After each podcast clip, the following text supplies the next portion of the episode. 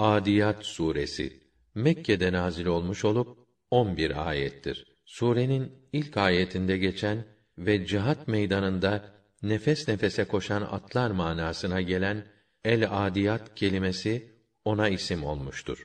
Rahman ve Rahim olan Allah'ın adıyla.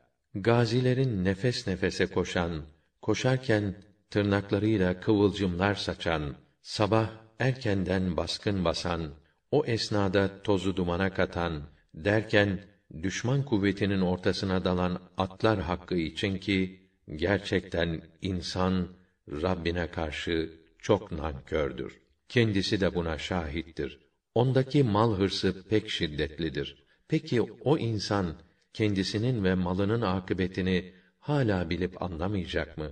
Kabirlerde olanlar diriltilip dışarı atıldığı zaman sinelerin içinde bulunan her şey derlenip ortaya konulduğu zaman işte bilhassa o gün Rableri onların bütün yaptıklarından haberdardır.